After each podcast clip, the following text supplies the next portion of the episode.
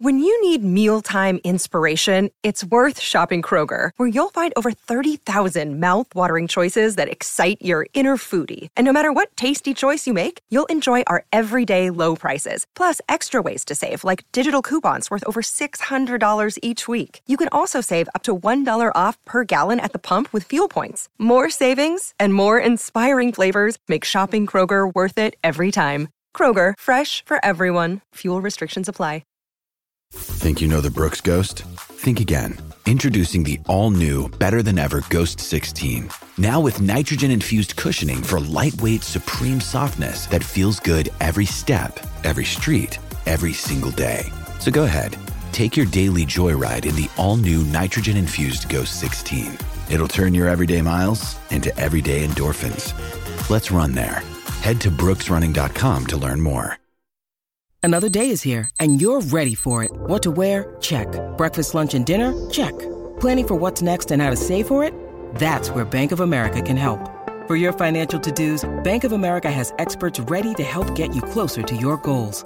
Get started at one of our local financial centers or 24-7 in our mobile banking app. Find a location near you at bankofamerica.com slash talk to us. What would you like the power to do? Mobile banking requires downloading the app and is only available for select devices. Message and data rates may apply. Bank of America and a member FDIC.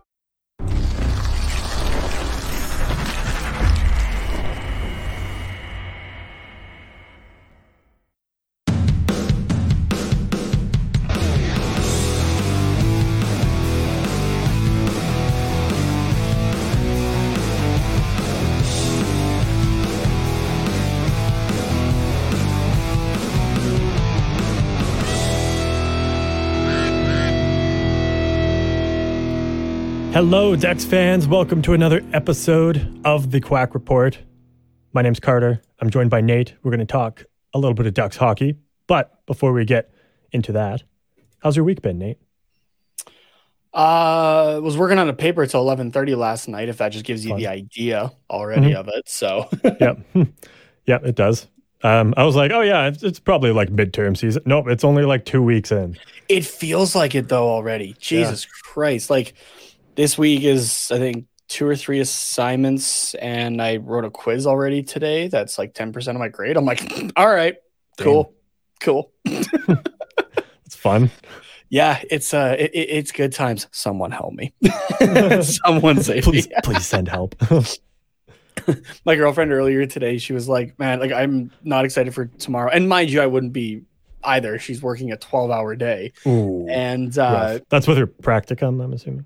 Yeah practicum and her uh her part-time job as well but Mm. um she's like yeah so just you know i i like I, I might kill somebody tomorrow and i was just like just don't let it be me like i'm like we we got new neighbors or something like that Hmm. Yeah, and then a- anybody else is fine. Just yeah and, me. and then i sat there for a second i went actually no you can you can you can off me if you want because uh, that way i don't have to deal with the rest of the semester so yeah, Yeah. That'd, that'd be great actually be doing me a favor so, that, so that's where you're at.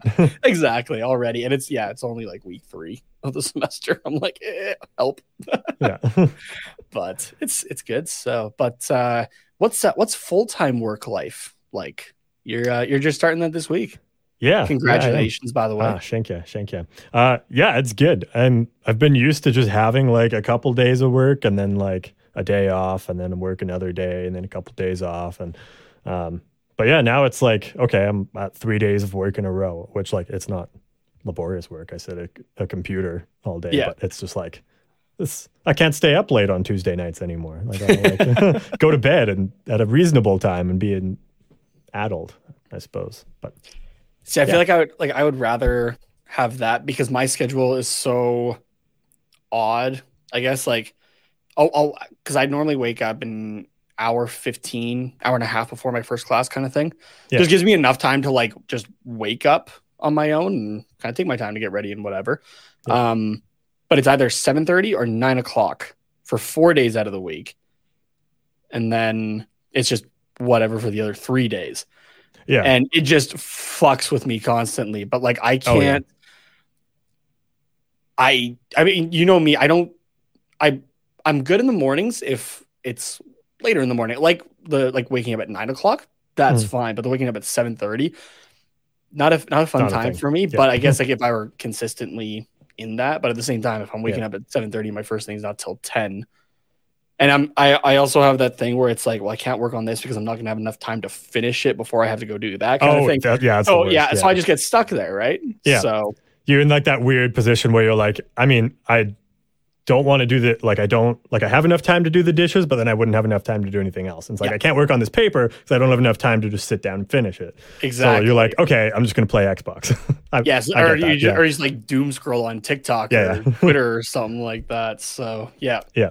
But so yeah, like I, I feel like after a couple weeks, that'll be nice because then it's it's just like a routine at that point, but it's just like yeah. not what I'm used to. So today I'm like, oh my fuck. Can I just like can I call in tired tomorrow? Like is that is that something I, call get? Yeah.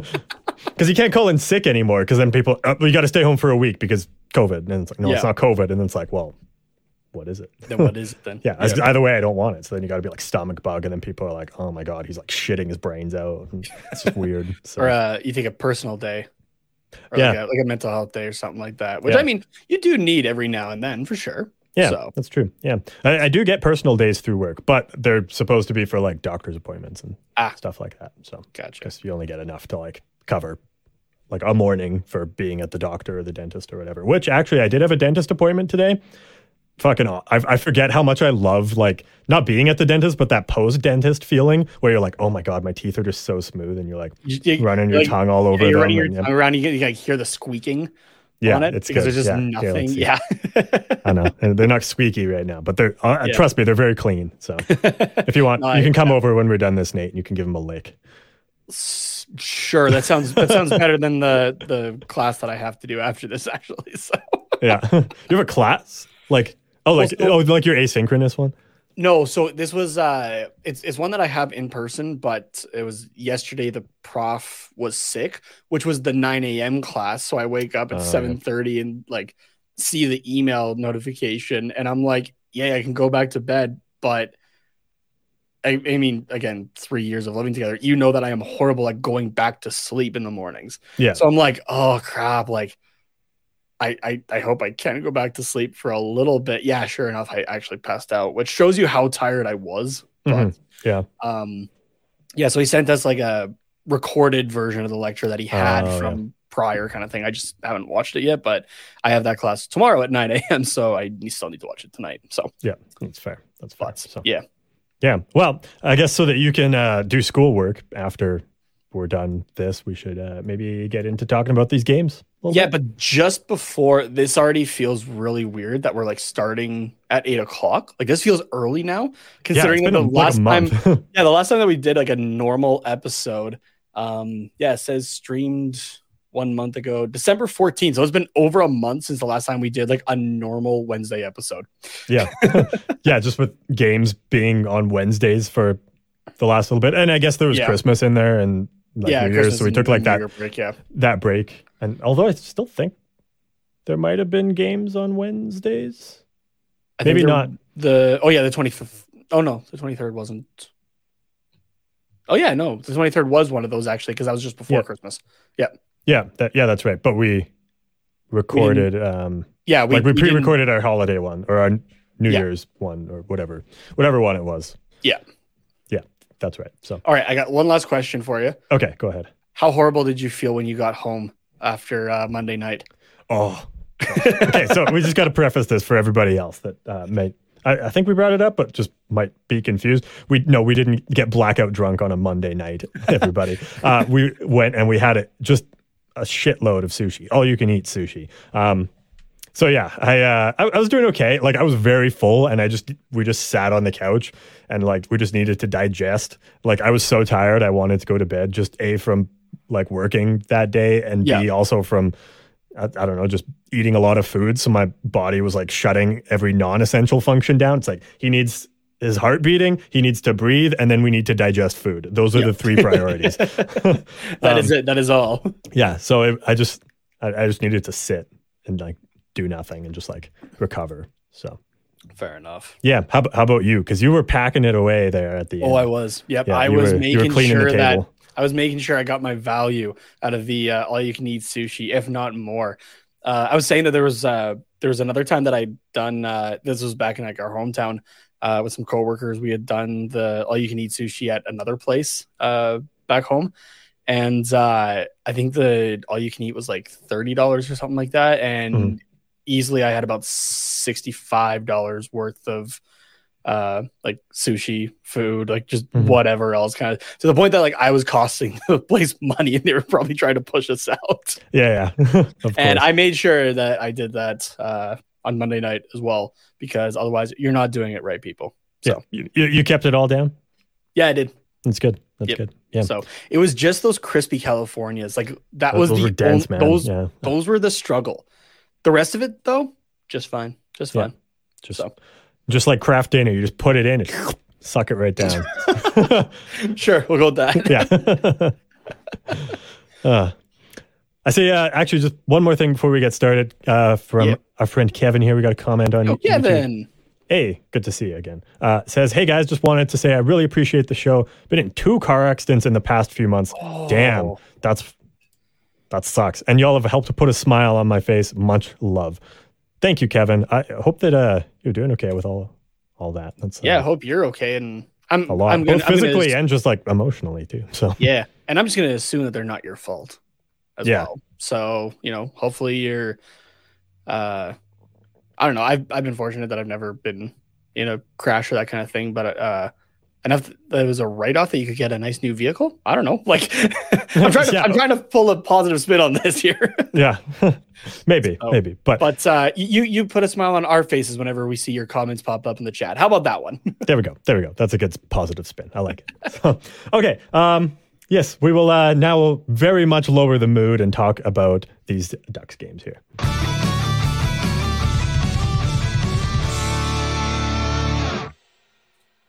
I'm also seeing we got uh Rainiel in the chat saying hi. What's going on, Rainiel?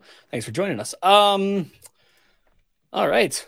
Start with the Penguins, I suppose. Four three overtime Yeah, this loss. was So we got a point this- there. yeah, it's uh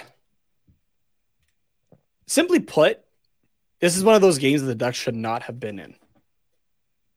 It should Yeah. not have been this close. The first period from.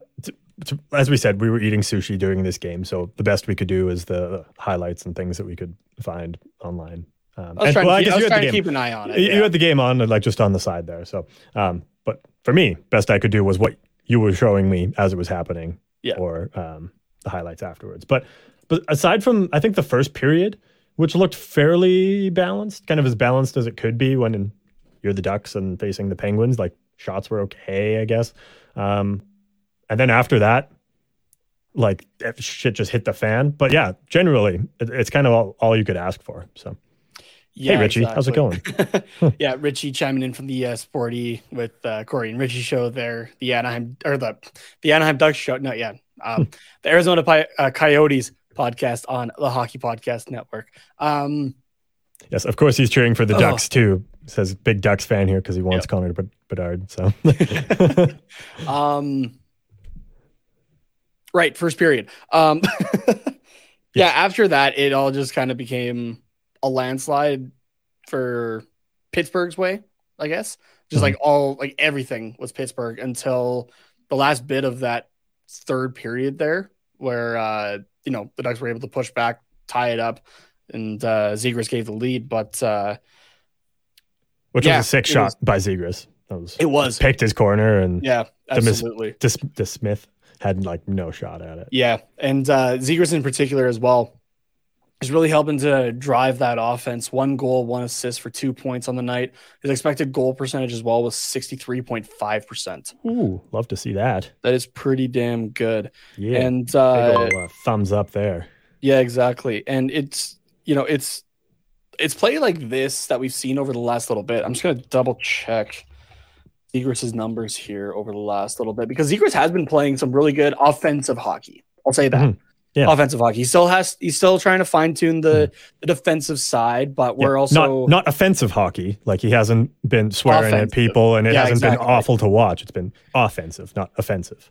yeah, but um I uh like I I don't want him to get forced into being like a you can have a better all around 200 foot game, but I don't want him to like get forced into becoming like a two way centerman. Mhm. or something like that, right? Like, Yeah.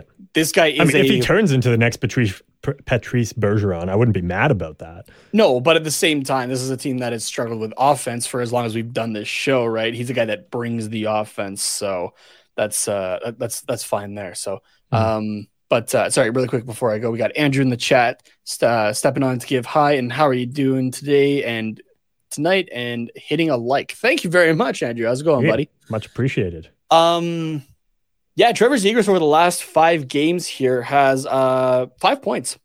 Nice. He's doing pretty good. Yeah, So, I think what was that? Would that be uh, two point game, three one point games? uh, yeah, correct. Yeah. Yeah. the only uh, game that he didn't have a point in was the January 11th against Edmonton game, um, Mhm. Which subsequently subsequently was also his uh, lowest time on ice at just over 15 minutes there. But um, yeah, he's been playing yeah. really well there, and I'm just going to double check his last 10. Four, five, six, seven, eight, nine, 10. So his last 10 starting, so that's the Vegas Golden Knights game on the 28th um, which that one I wasn't able to do because uh, you were talking about like stomach flu or that earlier. That is what I was dealing with, with for that night. Yep. it was a grand old time. Um, but uh, yeah, in his last uh, 10 games there, let's see, two, five, six, seven, eight, nine, 10 points. So he's been There on a go. point point per game pace over the last 10 games. It's he, he Yeah. has stepped it up and it did make me good. laugh though when uh, there's a, there's a few people who had seen uh, this tweet here on Duck's Twitter and I, I sent it to you. Mhm. Um, I'm not gonna roast the guy. We'll just we'll just say what the tweet is though. But uh, hot take: Ducks send Zegras down to the AHL for a couple of games, and this sends a message as well that sparks a fire in Zegras. And everyone's just like, dude, he is like the offense right now. He- wanna like, do he's, what? He's the only one. Yeah, like Yeah, exactly. But yeah, Zegras has been doing fantastic lately. Again, on the offense side, the I'm, I'm hoping that the defensive side comes because, like, obviously we we, we need some help defensively as well, and Mhm. he has been the reason for a few defensive breakdowns um, that we, we we have talked about on the show when they happen.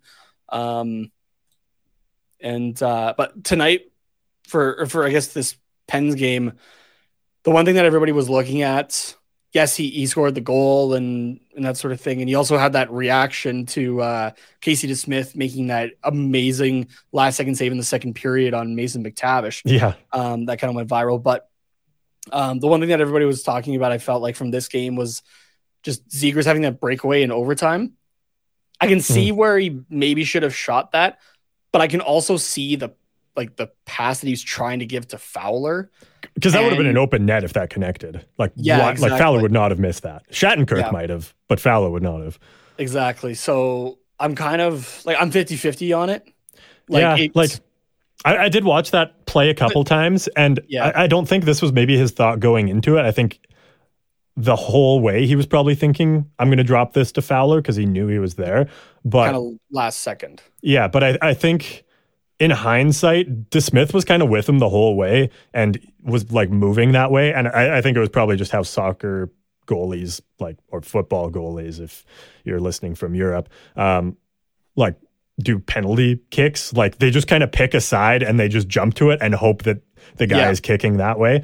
Um, I, I think that was kind of what DeSmith was doing, but I don't think Zegras really had a shot there, anyways. So, um, again, in hindsight, I think that was his best option was to drop it to Fowler, but because it didn't connect, it does look kind of bad, I guess. So Yeah. So, but I'm just yeah, just saying that like I can see kind of the the both ways of it at least. So, Mhm. um, if fans are if what was the saying if uh if fans are what's candy and nuts some something I don't know I I I don't know what it is uh right off found. Um. Oh, I hit I, I hit a key on my keyboard. Yeah. Um. We can bring up this ad, uh, comment from Andrew. The goalie is good, but the best goalie. Yes. Um.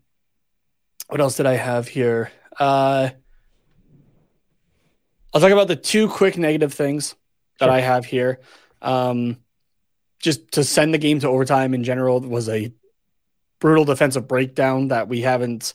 I mean, we have seen it, but maybe not quite to that extent. Um, Yeah. just from the Ducks that Rust took advantage of, just being left on his own right? Like that, it was five on five for that too, right? So, um, and when the puck's going from the other corner through everybody there, right? Like that's that's a bad look.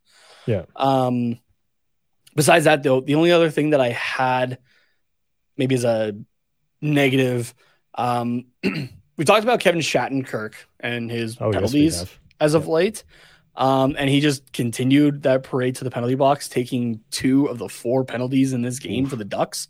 Um, roughing call early in the first and high sticking midway through the third. Um, I, I, I wanted to take a look just to make sure that I'm not just fabricating something. Mhm. Uh, he's got eight penalty minutes in the last five games.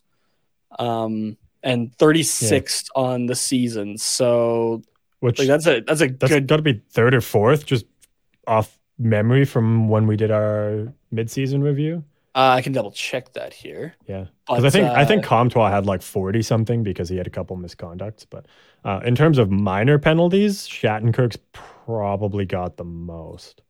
Mm, I think it's Zegras. Oh yeah, yeah, yeah, yeah. Because he was at like one every couple games. But Yeah, so Although- Shattenkirk, yeah, no. Shattenkirk's currently sitting fourth uh, for most penalty minutes on the Ducks at 36. Uh, Simon Benoit's got 41, and he's got some fights in there.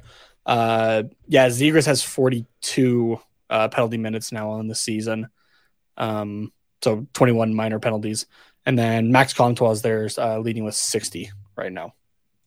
But again, he's had the Okay. fights, misconducts, and that kind of thing. So, um, but uh, yeah, Shattenkirk is just not helping it lately. In this game, just yeah, really wasn't wasn't helping overall. I guess like I'm I'm not meaning to necessarily single him out for this one.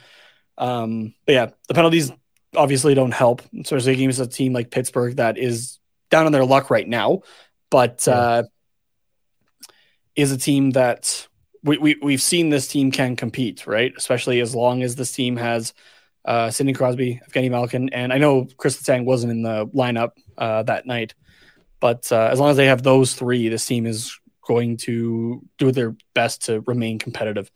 Um, but uh, yeah, contributing just uh, one hit and one block, in otherwise in 1509. Like there just wasn't a whole lot I was seeing from Kevin Shattenkirk, and um, I don't know. The interesting thing that I found was uh, don't worry about the four minutes and not really doing a whole lot because we'll give you another four minutes of time on ice the following Yeah. game against Philadelphia for it. just just to make up for it. Yeah, it's I, I don't know, but the participation ribbon of penalty taking. yeah, but it, it's so we've I guess we've talked a lot about why they shouldn't have been in this game. I want to talk about the reason the one player in particular that gave the Ducks a shot and is the sole reason for the single point that they got out of this game, and that is John Gibson. Um, playing in front of his hometown crowd, he's from Pittsburgh. Um, put up a 911 save percentage, a 202 goal save above expected, and had 29 high danger chances against 16 of those were shots on net, Wow, and he only allowed two of them. it's pretty good. So yeah, he was doing awesome. Uh, I ha- I have here. We were, we were talking before that uh, obviously like three stars of the game are kind of you know a little bit more favored towards the home team, Yeah, and you can definitely see it in this one because it was Jake Guentzel uh, first star with a goal uh, and an the assist. game winner too. So Yeah, that too. Uh, Zegras was the third star with a goal and an assist. But then you had Rust, who got the tying goal, but just had the one goal. That's the guy I would, you know, put. uh, Not that it matters in the grand scheme of things, but No. Zegras is the second, and John Gibson has to be one of those, right, for the performance Yeah. that he put up. So he was fantastic in that game. But um, yeah, just he, he's the reason that we got that one point um, that uh, helped put us now in 30th spot. I don't know. Is, is is helped the right word? I guess depending on how we're looking at where, where we yeah, want the season to don't go now. But it's not the word I would use, but Yeah. I don't know what I would use. So so, but uh, we got a couple more comments here really quickly, and then uh, I guess I just kind of talked. We can Yeah, that's good. that's uh, if you got points for that. Uh, we got. Uh, I like this guy's username, Hugh Jazz, uh, Nice. saying just they're little ducks. Um, we got uh, we got Ronnie uh, Sullivan in the chat. The Ron Arkeys going quack quack quack. What's going on, Ronnie? Thanks for joining us. Yeah. Good see you again, Ronnie. And Yeah. welcome to Hugh Jazz. Um, yeah. What uh, I don't know. Is there what what else did you see in this game?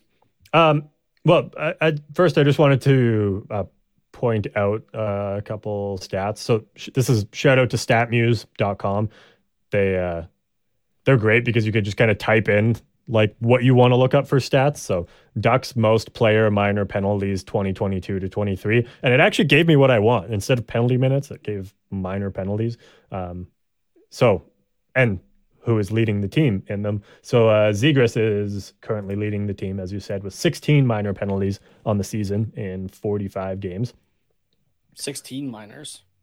Yeah. Do you have, you have majors in there then, or is that, or maybe his StatMuse not updated because there was Uh, it has in 45 games. So I don't know if he maybe got some double minors and it's not counting those. oh interesting because yeah, there was 42. So yeah, I don't know. Did it? Would he have had a major? I, I thought he got um, not like a fighting, but like a. Hmm. What's that? I I don't I don't know, like the just like a, a five minute like like boarding or like uh something. yeah. So he would have had to have two in there then, I guess to like balance it out because that's an even Two five minutes. Yeah, yeah, So- exactly. Yeah, or a couple.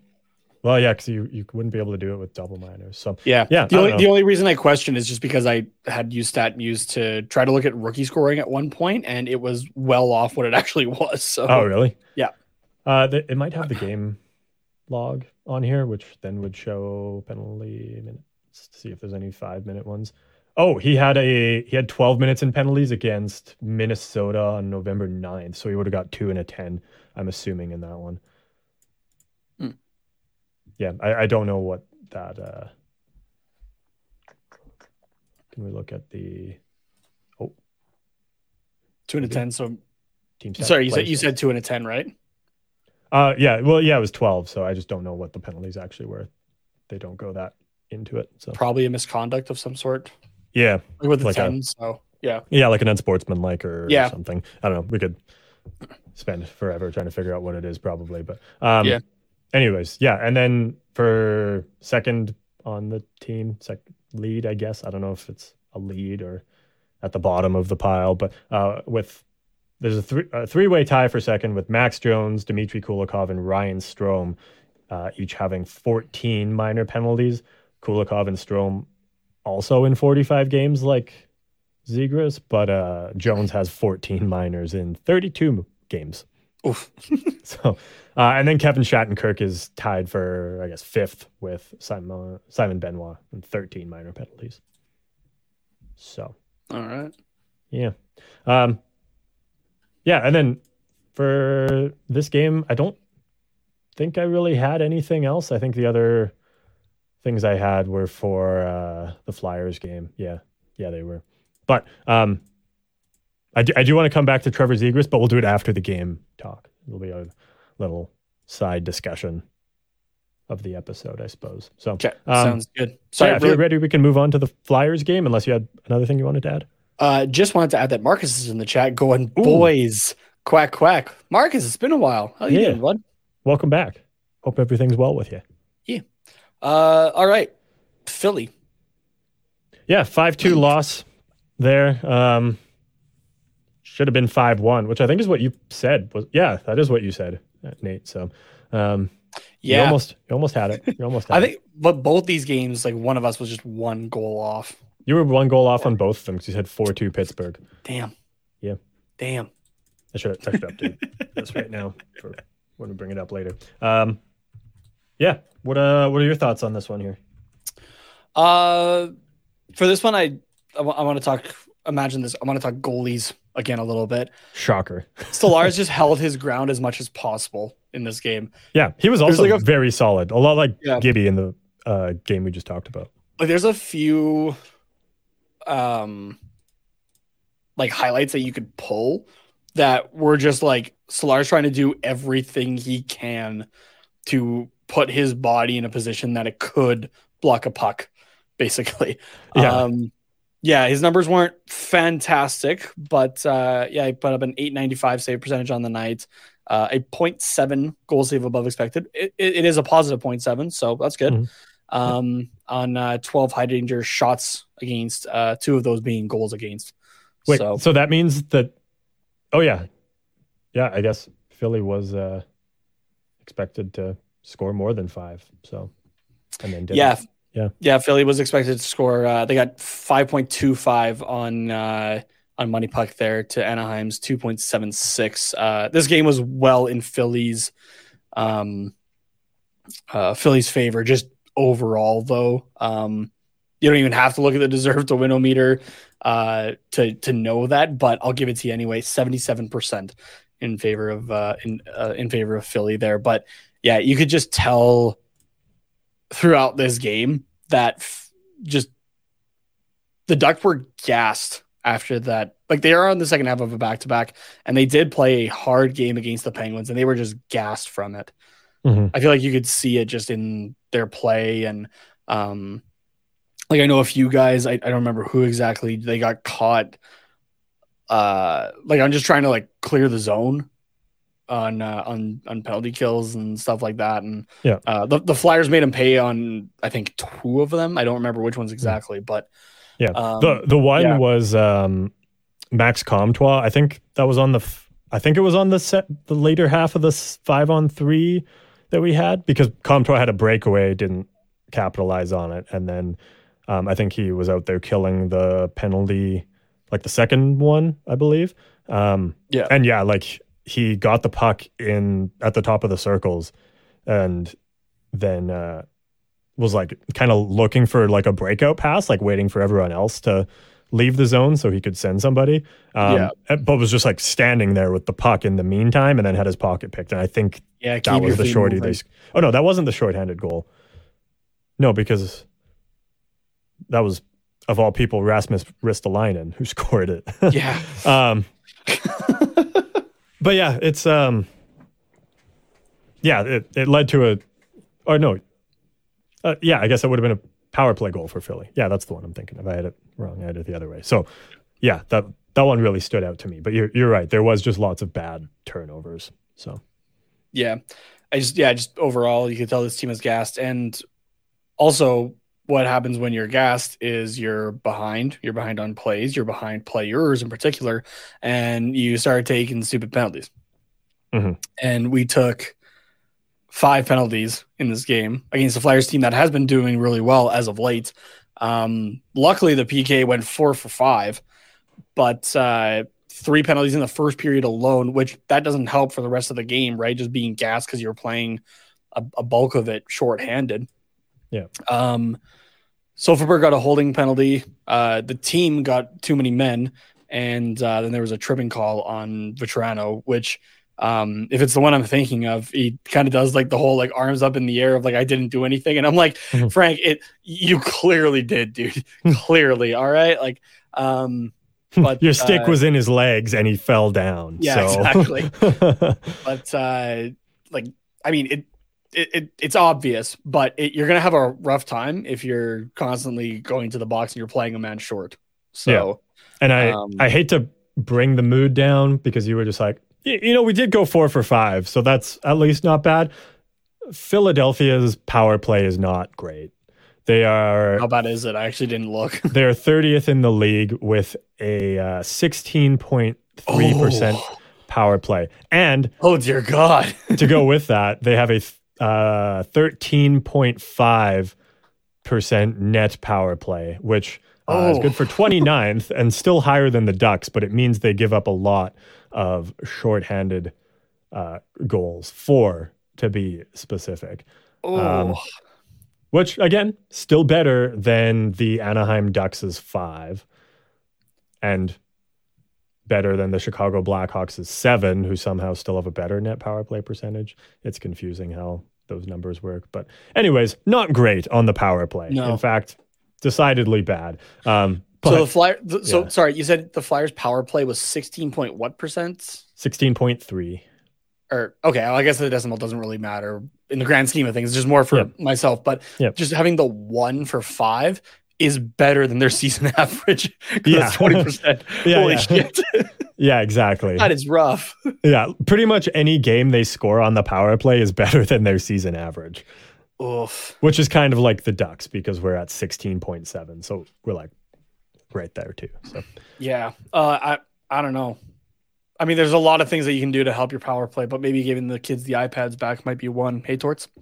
Uh, uh, yeah. Um yeah, I mean, I uh don't think I really have yeah, much else there's- there's to not a whole add lot. except for the power play. I, actually, I did want to talk about the um, penalty kill for the Flyers, just I guess while we're on special teams, uh, because that, contrarily, is doing quite well this year. Um, okay, I won't say quite well. It's doing a lot better. It's 20th in the league, 75.8% on the penalty kill. Net penalty kill percentage, which takes into account shorthanded goals, shorthanded goals for, I should say, is at uh, where did it go? 16th in the league, 82.6%. So they're the fact that they get shorthanded goals kind of puts them pretty much right in the middle of the pack for the league. Um, at uh, nine shorthanded goals for on the season Jeez. in 45 games. So every five games, they're scoring a shorty, which is two, Insane. two better than Vegas and Minnesota, who are second and third with seven. That's ridiculous. So they're what they're doing on the penalty kill is kind of insane, uh, at least Yeah. in terms of goal scoring. Um, in terms of actually killing the penalty, maybe not so much, but yeah. God damn. yeah, it's it's all right. And again, just for reference here, Ducks net penalty kill percentage. I'm just going to go ahead and scroll right to the bottom. Yep, 30th in the league, 72.7 percent. Um, we've only given up one shorty, which I guess would be the one against. Oh no, shorthand. We sorry, we've only got one shorthanded goal, but we've given up 45, so not great at all. Yikes. And we take a lot of penalties too, so we're we're really bad.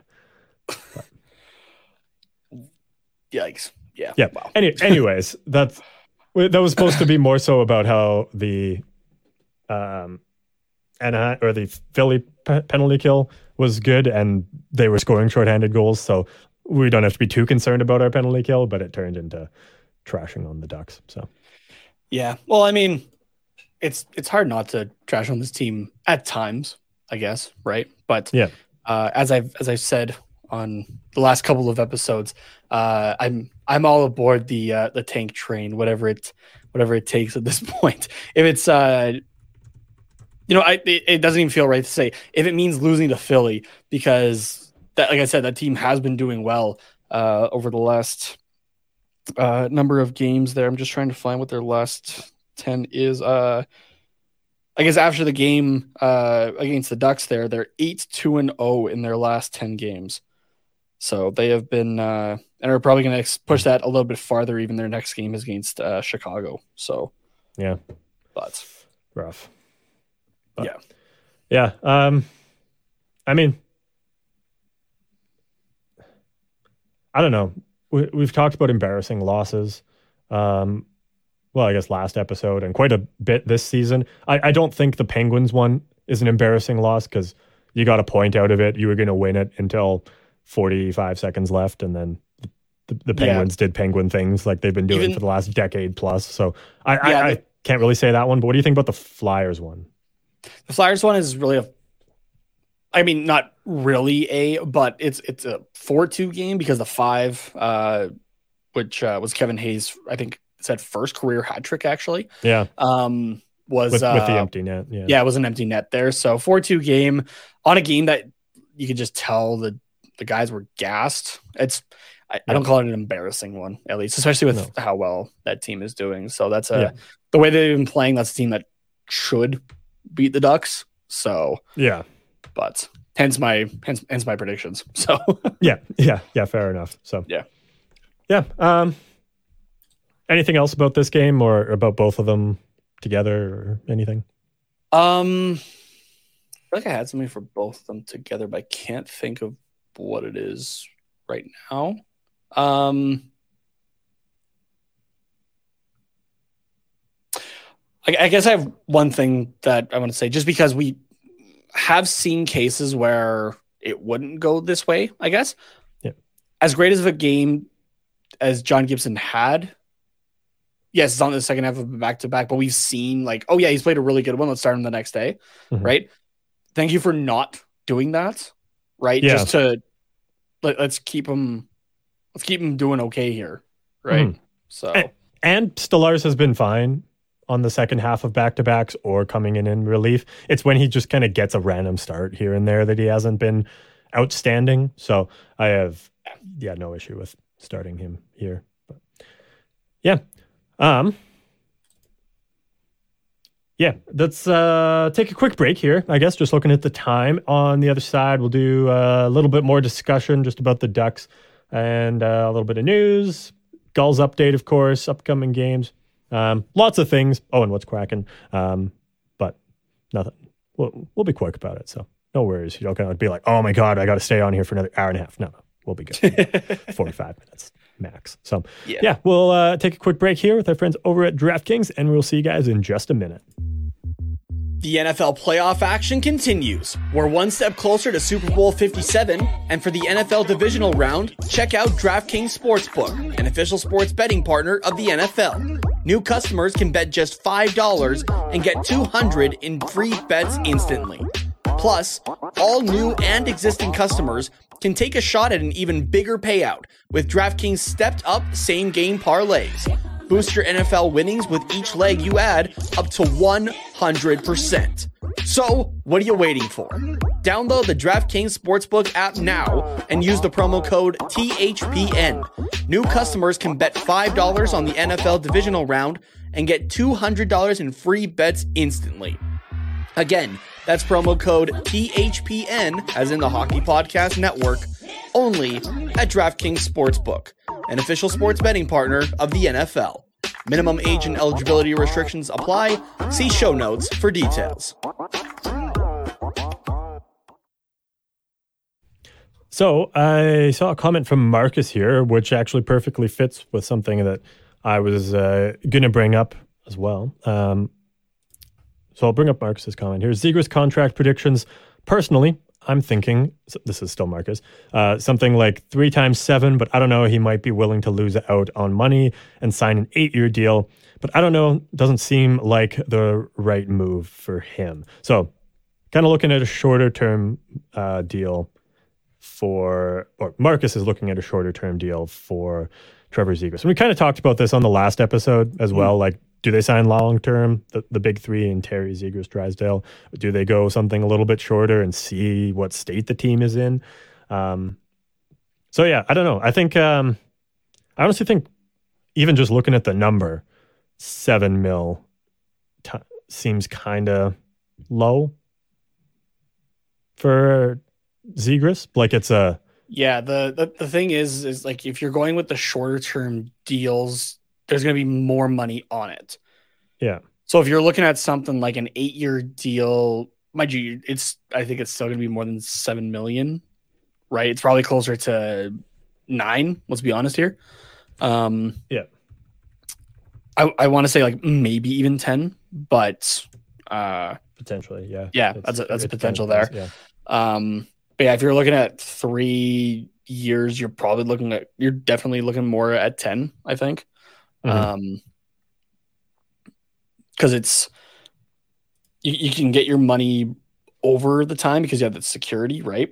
But Mhm. if it's shorter time there, it's okay. I'm I'm getting my money to make sure then, right? Yeah, because if you get injured in year three of your next contract, then Yeah. at least you have 30 million if it's three times 10. Whereas if you get injured in year three of your eight year contract, then you're still making money for the next five years. yeah, exactly. Because, like, I'm talking like, you know, sees like career ending injuries because, like, it's either, okay, you've made 30 million, now you're done. Or you've only made, say, 15 million, but you still have five more years of getting paid. yeah, roughly. Just, I just kind of Mm-hmm. picked those numbers out of nowhere. But yeah. I mean that that would be a the seven would be a beautiful number. Don't get me wrong. Yeah, Um, I, I just don't think he signs. no, Z- yeah, Zegras would Zegras and his uh, representatives are laughing at that money. I think. Um, Yeah. this is a guy that uh, you know he's in the top for uh, you know points, assists, goals, and you know what? Let's even look in particular here. Uh, he's second in points with 35, just one point behind Troy Terry. Um, second in goals, just one goal behind uh, Adam Henrique, and second in assists, uh, three behind uh, Troy Terry. Uh, he's got 21. Terry has 24 there.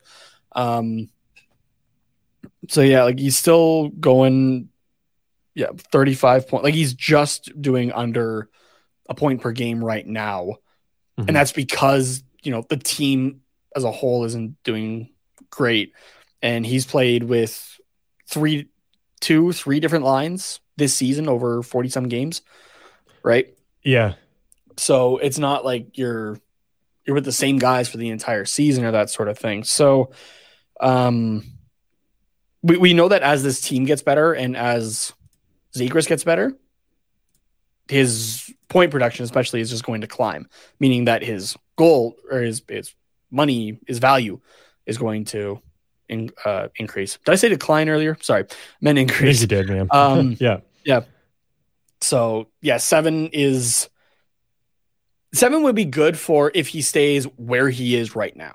I feel like.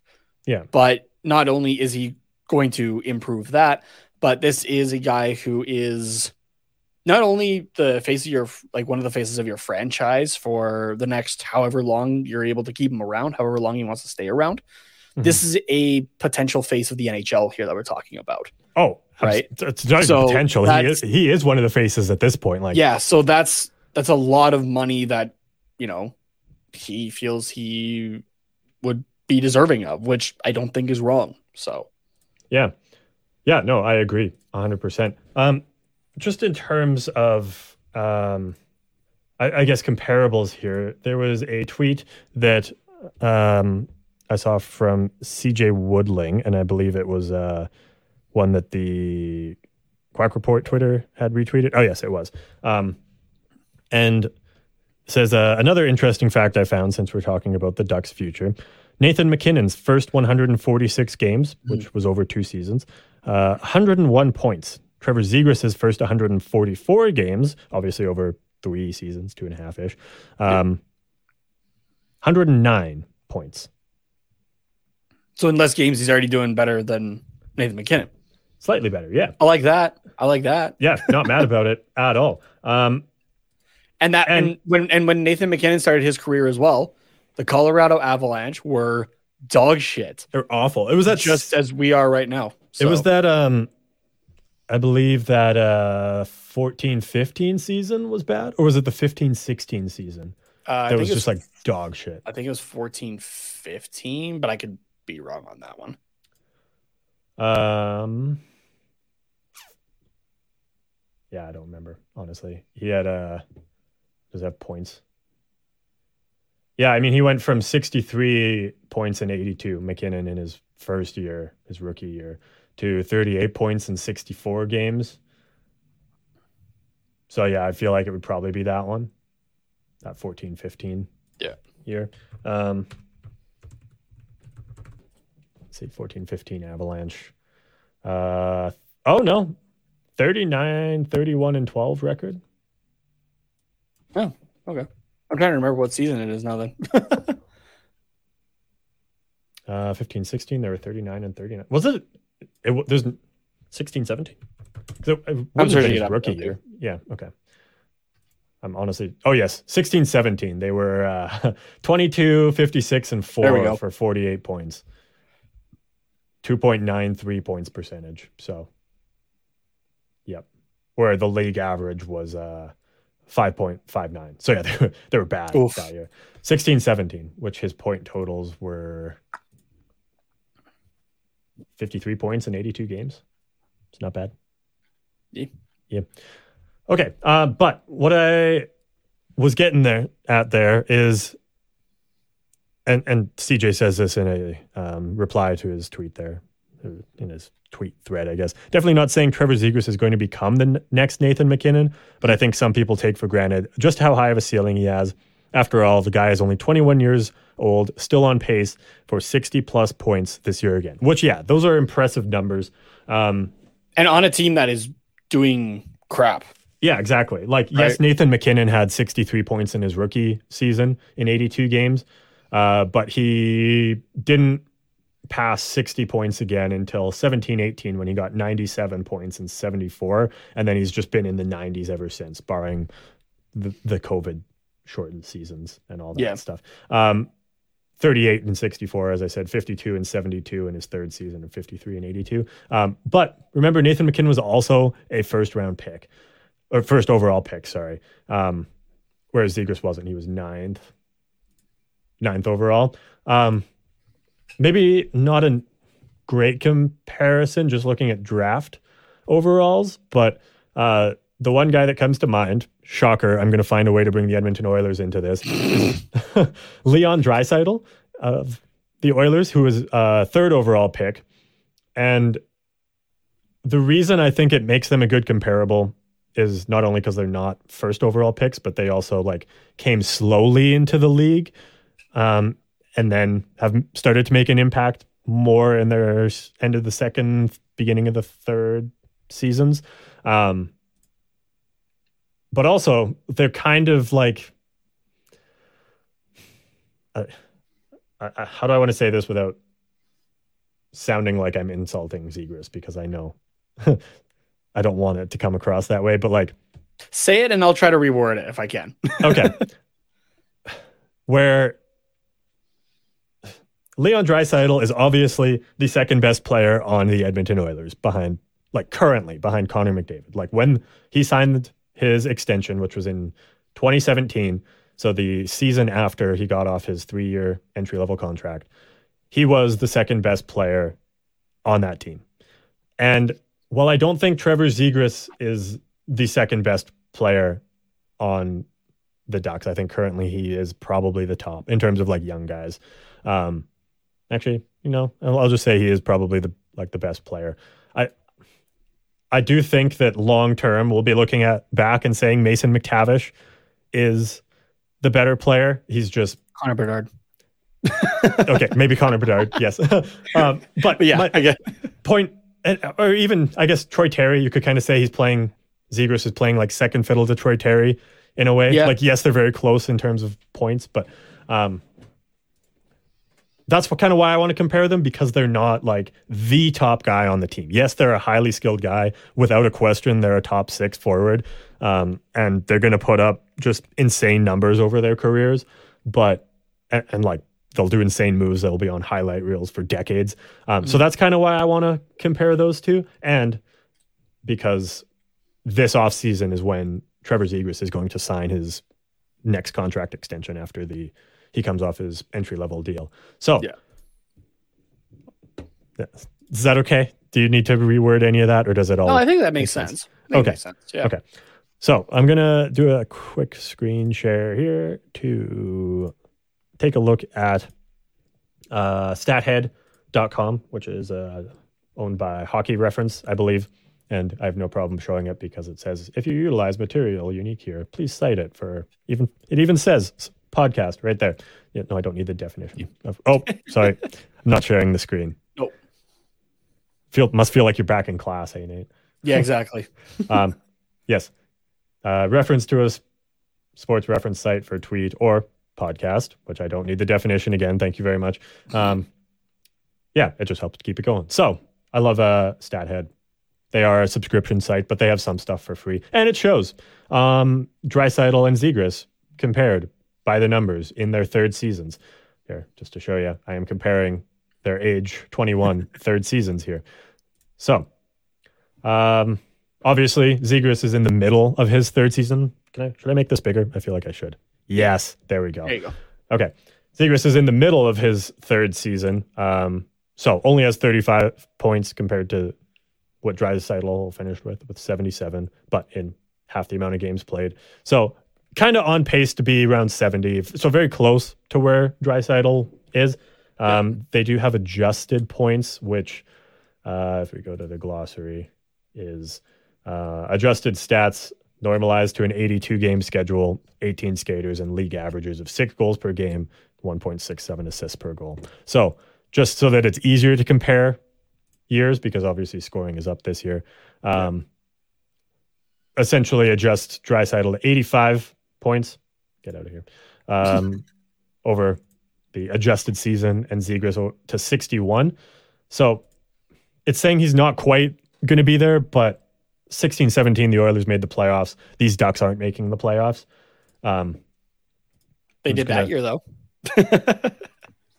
that's true. That's true. Uh, just to That pop was back that to their long ago. Jesus Christ. yeah, right to their second overall or their second seasons, and their first seasons are very similar in the same way that their second seasons are. Uh, Zegras actually outperformed Draisaitl in in three more games. He got ten more points. Uh, was way worse plus minus. Um, you adjust it all out though. Fifty-seven points for Draisaitl, fifty-eight for Zegras. So essentially saying they're the same player in their Yeah. second seasons. You know what? Just for fun, because that actually didn't take too long. If we go to their first their seasons, first season. And and one thing to think about as well though is like that Draisaitl jump was the Oilers got some pieces in that helped the team get to that playoff spot, right? That they Mhm. hadn't been in over 10 years at that point. yeah, yeah, exactly. So just getting good people in around you that can play with you definitely Mhm. helps. Yeah. Uh, yeah, so their rookie seasons, uh, Draisaitl played 37 games, Zegras 24. Zegras had more points with 13 compared to Draisaitl's 9. Uh, you adjust that out, 10 points for Draisaitl, 20 for Zegras. So, yes, their paths have been different. They're not the perfect comparable players, but in terms of like their value to the team and their role on the team, that's where I think they're comparable. Um, but also both have showed like steady progression and then in their third seasons they're becoming like you can see okay these guys are going to be dominant players in the nhl at some point Mhm. so at the time draisaitl signed for eight and a half million in uh, the offseason and connor mcdavid i think that same season signed for his 12 and a half i believe I think you're right. don't quote Yeah. me on it Yeah, because I think McDavid was first and then Draisaitl was later in the summer, right? Yeah. Uh, yeah. McDavid was July. Draisaitl was August. Yeah, that's what it said. August. So about a month later. Um, and the salary cap at the time 16, 17 salary cap. And again, they just came off a second round exit to the Anaheim Ducks that season. Uh, $73 million. So eight and a half. Divide by 73 about uh, 11.6% of the cap times what's it's at 82.5 now Yeah. it's supposed to be another million next year Yeah, a million next. So Okay. 83.5. yeah so multiply that by 83.5 using the same numbers zegras if he signs for 9.7 ish million dollars that's roughly the same percentage of salary cap that Draisaitl was of the Oilers when he signed that one. So again, it's kind of a long-winded way of saying it, but of getting to that and explaining my thought thought process there. But I wouldn't hate a seven or eight times nine point seven million dollar deal for Zegras. I don't know. What do you think? Say that number one more time, sorry. Nine point seven million times seven or eight years. Oh, I'd be happy with that. Yeah. Absolutely. Yeah. Yep. No, you you take that all day. Yeah. Yep. no question. Yeah. Next next topic. Okay, cool. And then uh sorry. Just because I'm curious about Troy Terry and I like numbers. McDavid was about 17.1% of the salary cap, multiply by 83.5. Uh, Troy Terry, that means he will sign for $14.3 million to be the Connor McDavid to um, Zegras's Leon Draisaitl. oh man. If only the NHL was a soft cap. Yeah, right. you just sign guys for whatever, 14 million here, 15 here. Oh man. That'd be good. So, um, so yeah, just because I had seen the Nathan MacKinnon well, you had seen it, and then thus I saw the Nathan MacKinnon comparison for Zegras. I thought that's maybe not great, but what about Draisaitl? And I still don't think it's the perfect comparison, but it's Mhm. closer. Yeah, it's it's the it's the idea here. So, um, we got Amon in the chat. What's going on, Amon? Um, he does say though here he's not at Jack Hughes level regarding Zegras, but okay, let's he does al- let's also, say eight times eight seems reasonable as well. yeah, and that wouldn't be bad either. I feel like if it's I feel like eight times nine is probably what is more likely. Given the Um, market, yeah. Yeah. But um take take a look at Jack Hughes as well and again the team that's around him, right? It's a lot better than what this Anaheim Ducks team is. Oh yeah, If Trevor Zegras is playing with the New Jersey Devils, might be a lot more comparable in terms of stats and that sort of thing, right? So, it's all just about like it, it, it it's it's about the opportunities as well, right? The situation that they're in. Mhm. So, yeah. No, for sure. Yeah, that's like yeah, that does like, make sense. Yeah, to, to to bring it back again to the Edmonton Oilers, but I'm maybe gonna slight it a slight bit. Um, look at what Connor McDavid's doing this year. Mhm. It's insane. Now imagine if there were more guys on the Edmonton Oilers besides four that could actually score goals and produce offense for that team, right? Mhm. McDavid, those those crazy projected numbers that we're looking at right now are even crazier. I think. yeah, yeah. That's fair. So it's Yeah. It's you can have skilled players, but if you don't have skilled guys around them that can all work together, it's going to be difficult. So Yeah. but yeah. Um, any other thoughts about uh what Marcus had to say? I hope he was still around for that conversation. If Yeah. not, he'll he'll hear it later. But uh, not directly to what Marcus had to say, but it for some reason it slipped my mind that Nathan MacKinnon was a f- was the first overall pick in that Yeah. 2013 draft. So I had to pull up uh, what that draft was, at least the first round, Mhm. and uh, man, that was a good draft actually. oh yeah, It was decent. Like top three is Nathan MacKinnon, Alexander Barkov, and Jonathan Drouin. Um, to round out the top five, Seth Jones and Elias Lindholm. not bad right. players either. Yeah, and then you go Sean Monahan, Darnell Nurse, uh, Rasmus Ristolainen, Bo Horvat, who sounds you- like is going to be on the move. As yeah, well are you, are you just going like in order? Or are you just Yeah. listing off like I'm, bigger? yeah, I'm. I'm going in order right now. Damn, the fact that all those guys are like you know top three on their teams respectively in Yeah. like and like all of them have are like still playing is like kind of nuts. Yeah, uh, Sean Monahan's now like like I feel like this is one that's actually moved around quite a bit. Yeah. Oh, definitely. Because yeah, MacKinnon and Barkov are still there. Drouin's not with Tampa anymore, though, is he? No, he was. I think he was in Montreal last I saw him. Oh yeah, right. And then Seth Jones is in Chicago. Elias Lindholm is in uh, Calgary now. Who picked Sean Monahan with the next pick? Yeah. Um, who's in Montreal? Darnell Nurse is still in Edmonton. Uh, Ristolainen, we just talked about, is in Philadelphia. Mhm. Uh, Horvat is currently in Vancouver. Um, which that whole situation in Vancouver is interesting wild, to say the least. Um, Nichu- uh, and then uh, to round out the top 10, Valeri Nichushkin. Oof. Damn. That's a pretty good top 10 there alone. Oh yeah. Fuck. You put that on like all those guys on a single team, and that's disgusting. So Yeah. and then just other notable names as I'm kind of eyeballing through this Max Domi, Josh Morrissey, uh, Nikita Zadorov, um, Anthony Mantha, um, Andre Burak- Burakovsky. damn. Uh, The Avalanche love their 2013 Yeah, right? draft picks. Hey. Um, ah, Shea Theodore. Damn. Oh, the good old days.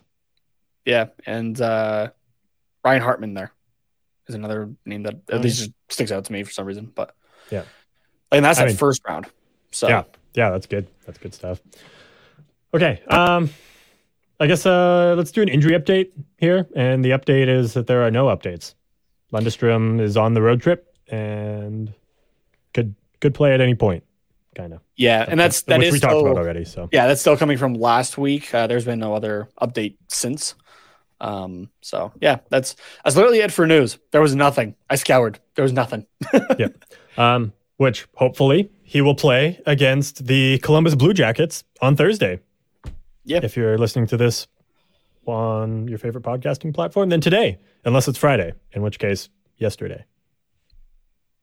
I hope we followed that. Everyone good? Okay. You saying that just for some reason put me in the mind frame of uh, the first Deadpool movie where he goes, McAvoy here, Stewart. These timelines are so confusing. yeah. uh, yeah, the Columbus Blue Jackets are currently sitting 32nd in the NHL. Their last 10 has been a 3 7 and 0 record. Um, and at home, they are 10 14 and 1. Um, so you're telling me there's a chance? No, I don't like how you're pausing. Nate, just say there's a chance. Please. There's a chance. But, okay. but. No, just say there's a chance. The Columbus Blue Jackets have played 44 games. The Anaheim mm-hmm. Ducks have played 45. Mm-hmm. So the Ducks are one game up, as well as they are one point up. There's one point right now separating us in the last spot. I'm not saying to throw the game. but Chicago has done better in the last few. In 42 games, they have 28 points. So they could potentially, you know, unintentionally leapfrog over. Yeah. I'm not saying to intentionally throw the game, but. yeah. I mean, it's. Yeah. Yeah. It, if we lost, I wouldn't be mad. No matter how we lost, a loss is a loss at this point for Connor Bedard. So this is, yeah, this is arguably more important than the wild card race at this point. Where yeah, like honestly though, like say like uh, Edmonton and Calgary playing each other, like that's a four point game because not only is it a win for you, it's a loss for your direct competition. Um, at this point, I'll, it's a four point loss because a win for the other team and a loss for you puts you at a better, like an even better spot for Connor Bedard. Exactly. So, um, yeah, we honestly haven't played a ton of like really bad teams this year, as in the Columbuses, the Chicago's, the. Uh, I mean, that's it. I guess that's all. That, those are the only teams that are worse than us. Yeah. Um, like we've played Philly, who's down there. We've played uh, Vancouver, who's not doing great. Um, I guess we have played Chicago once, but like we we've lost to all of these bad, supposedly bad, really bad teams. Um, Chicago, we lost three two. Um, yeah, Ottawa, we've lost both games to like quite horribly. I mean, they're kind of in the middle of the pack, but they're also not great. Mm-hmm. Um, San Jose is San Jose. We we did beat Montreal five two, I suppose. Um, but yeah, and then we lost to Philly both games. So like it's this one's tough because I we don't really yeah. have that track record. Yeah. Uh, take a look at Columbus in particular. Their last five games: uh, a six-three loss to Tampa, six-two loss to Carolina, a four-three win over the Red Wings, okay. a three-one loss to the Rangers, and a two-one loss to the Predators. Uh, so in their last five games, they've been outscored 21 to 11, which that number doesn't look just off like really quickly. It doesn't look as bad as us. No, it's not. oh yeah, no, right. There's still that Boston, Edmonton, and New Jersey uh, game, those games in there. uh-huh, um, uh-huh, yeah, yeah. So um, the thing with Columbus too is like they do have guys that are like still putting up good seasons. Mm-hmm. Right? Like like we have guys that are putting up good seasons, but this team still has Johnny Gaudreau putting up 41 points. Yeah, like just shy a, of a point per game pace. And then it's a hard drop off. Holy shit. But uh I I know Laine has been out for quite a bit of time too. Mm-hmm. Uh, Jack Roslovic has 24 points, and then Patrick Laine and uh, Boone Jenner tied at 22 points. Johnny Gaudreau really went to Columbus to win hockey games, huh? Um, Someone's salty. uh, that comment in particular is just the one that like keeps showing up on my feed. Yeah. Like I, from a Flames perspective, I or like a Flames fan perspective, am I disappointed that he left? Yes.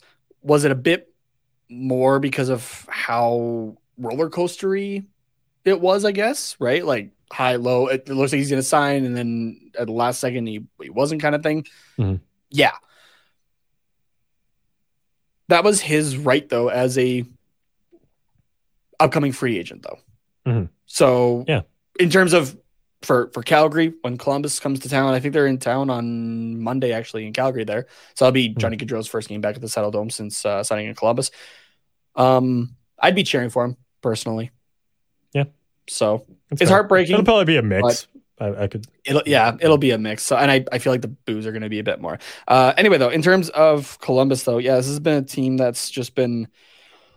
Well, I mean, they're doing a, a point worse than us in their last ten games. The Ducks are three six and one, um, and uh, the Blue Jackets are three seven and zero. Uh, the the the thing that might be a bit more in their favor, and that's not to be a slight on uh, John Gibson and Anthony Stolarz, but uh, uh, Korpisalo and Merzlikins uh, this season, I, if I'm not mistaken, do have better numbers than both of our guys right now.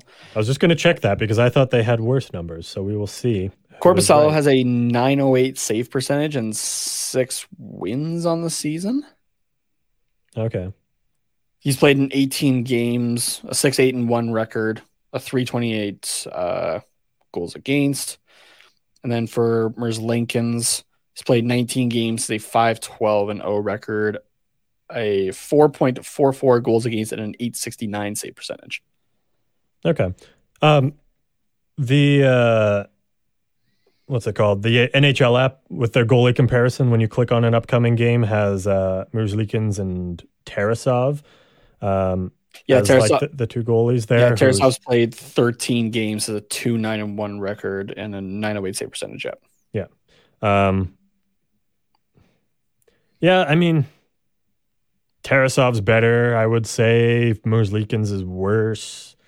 Um, and then who's the other guy? Oh yeah, Korpisalo, um, who I can't see right now. I mean, he's kind of right in the middle.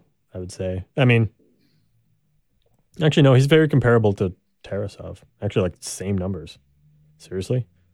Yeah, exactly. Yeah, same the exact numbers. same numbers. Damn, just played 328 and a 908. Yeah. Yeah. So I mean, yeah, I don't know. I think if you put the same forward and defense in front of them, like say you just took, I don't know, an Olympic team, like team, we'll say Team Canada or Team US, um, and you put them, you put them in front of Gibson, and then you put them in front of. I don't even know who Columbus's number one is this year. It seems like they're kind of running a three way tandem, honestly. A little Um, bit. Yeah. I don't know. I guess Korpisalo was their best goalie, he, even though he has the same numbers as Tarasov. He's played it more games.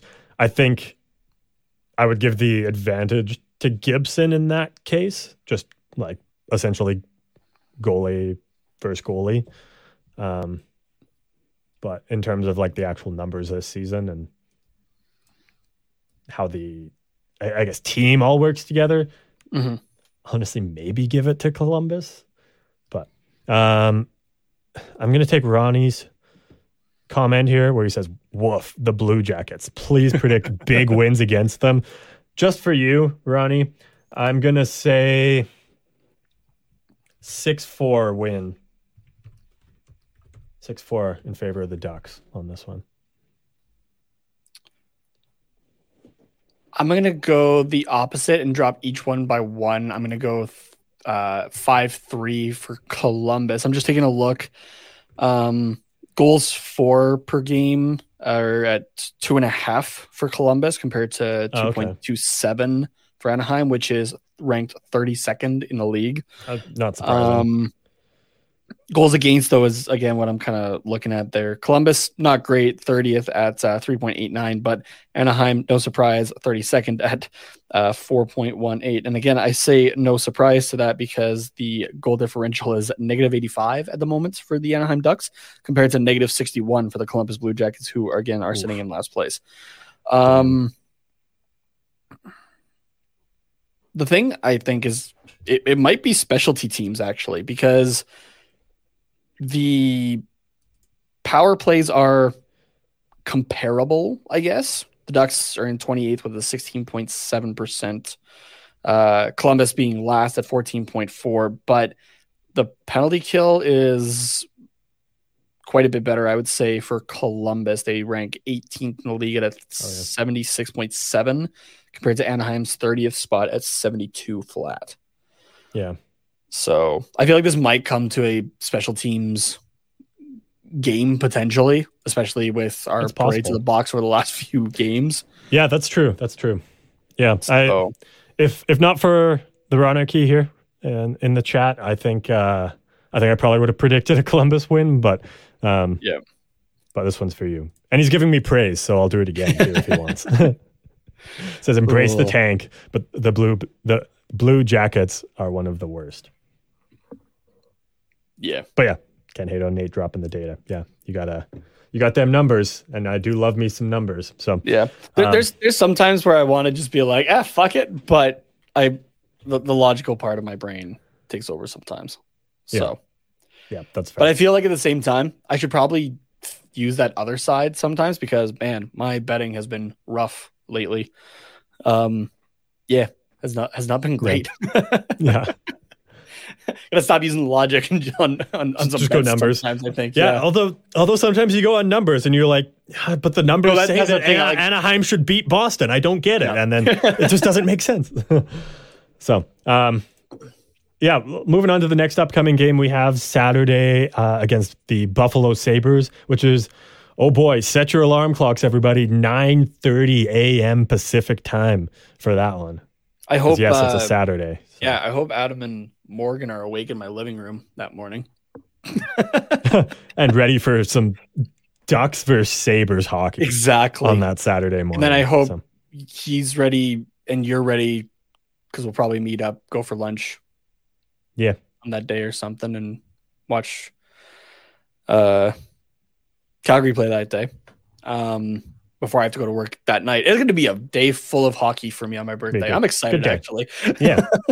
um but uh, yeah, holy shit. Uh, the season that Tage Thompson is having, which again, oh, when, when we're nuts, when going back to the Troy, uh, the uh, Troy uh, Trevor Zegras conversation, he's he's 21, right? Just wait mm-hmm. for it, because yeah, Tage Thompson just last season like really started to break out. Kind of what we were talking before of like just let's let's pump the brakes a little bit on just expecting these 18 and 19 year olds just to be all stars right away. Um, yeah Tage Thompson has uh, 32 goals on the season currently and 59 points.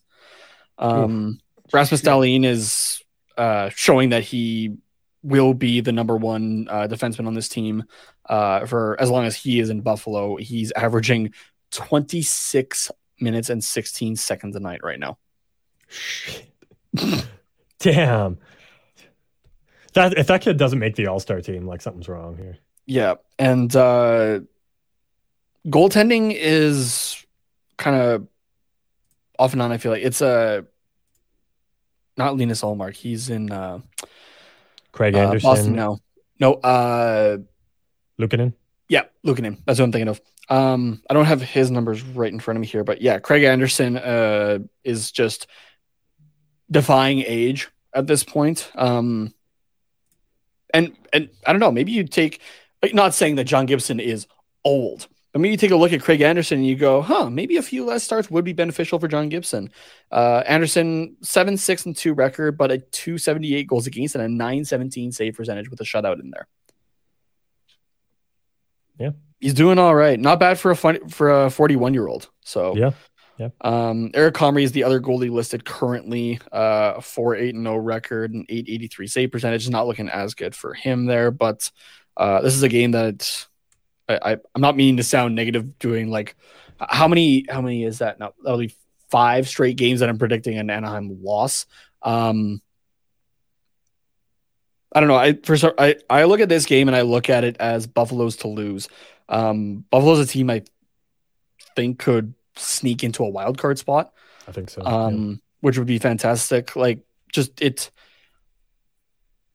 I don't know. I feel like unless you're in the New York area, and even then, I don't with like how last however many years have gone if they really care. But like, does anybody hate the Buffalo Sabres?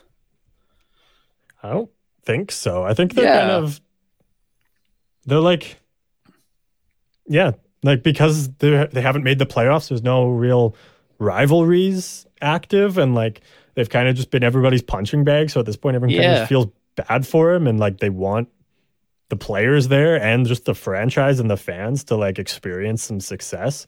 So yeah, I think rivalries are really only made in the playoffs. And when you haven't really made the playoffs, then no one hates you. Yeah. Like look at Vegas. Everyone loved him in the first season, and then like a few years in, after they beat up on all the everyone's favorite playoff teams, they were like, "Fuck Vegas." And I mean, Yeah, there's other things to go along with it too, but that's it, it was a contributing factor. So Yeah. I'm not sure if I had to pick a team out of the East who it would be. Like who like who my team would be. I'm not Oh, sure. yeah. I feel like it would be the Leafs, but at the same time, lame. the Rangers and the Sabres. Yeah, I, I'm partial to the Rangers personally, Yeah. but the, I do cheer for the Sabres, specifically Tage Thompson because he's really good. Yeah. and he's just like stuck it out. But yeah, um, Their jerseys this year, fantastic. Oh, always, fantastic. always good jerseys. So, um, yeah, do you have a score prediction for this one? You said it was Buffalo's to lose, so you saying uh, Buffalo loses, Anaheim wins? No, I'm gonna go with a Buffalo win. Um, just taking a look at their last five here. Which, yeah, they haven't done too great either. Mhm.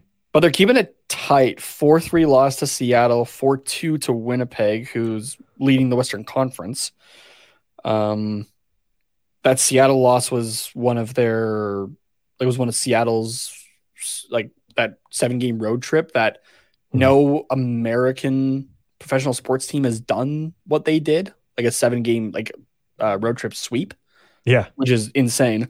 Mhm. Um, yeah, lost to Florida 4 1, lost to overtime in Chicago 3 4. But like I said, Chicago's kind of picked it up uh, Yeah. a little bit lately, too. just just a wee bit. Yeah. They play the Islanders tomorrow on Thursday. Hmm. I'm predicting a Buffalo win, but I'm not sure how to go for for for scoring here. I'm gonna call three two. Three two. Okay. Yeah. Okay. Yeah. I um. What do I want to do? Yes, Buffalo hasn't been great lately, but before the calendar flipped over to 2023, they were on a six game win streak, beating LA, Colorado, Arizona, Vegas, Detroit, and Boston. So, not all of them great teams, but some really good teams in there. Uh, one, two. th- Well, ha- yeah, half of them are playoff teams. Yeah. And I mean, Arizona's kind of right on par with the Sabres in the standings, are they not? Or have they dropped down a little bit? Oh, Uh, no, Arizona's dropped down quite a bit. Never mind. Yeah. Disregard. Um, yeah, not that. So, um,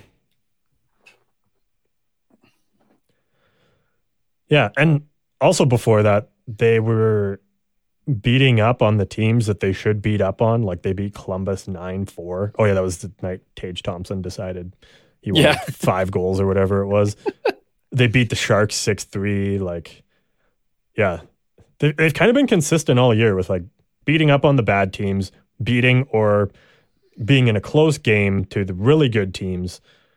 Um, it's just like hasn't been the most consistent, especially Mhm. for like the middle of the road teams. So I don't know. I think I think they beat up on the Ducks. Um, not not like beat up on the Ducks, but it's also not going to be a fun time. They kind of, yeah, I'll say kind of what Philly did to us. I'm going to say five two. I'm just going to take that score. All right. Five two for Buffalo. That was my roundabout way of getting there. So I hope everyone enjoyed that thought process. Okay, Very much. Very much. cool, cool. That's what everyone's here for. Just us doing stream of consciousness stuff here. Exactly. Um, I mean, okay. we've, been- we've been doing it for four years at this point. yeah, exactly.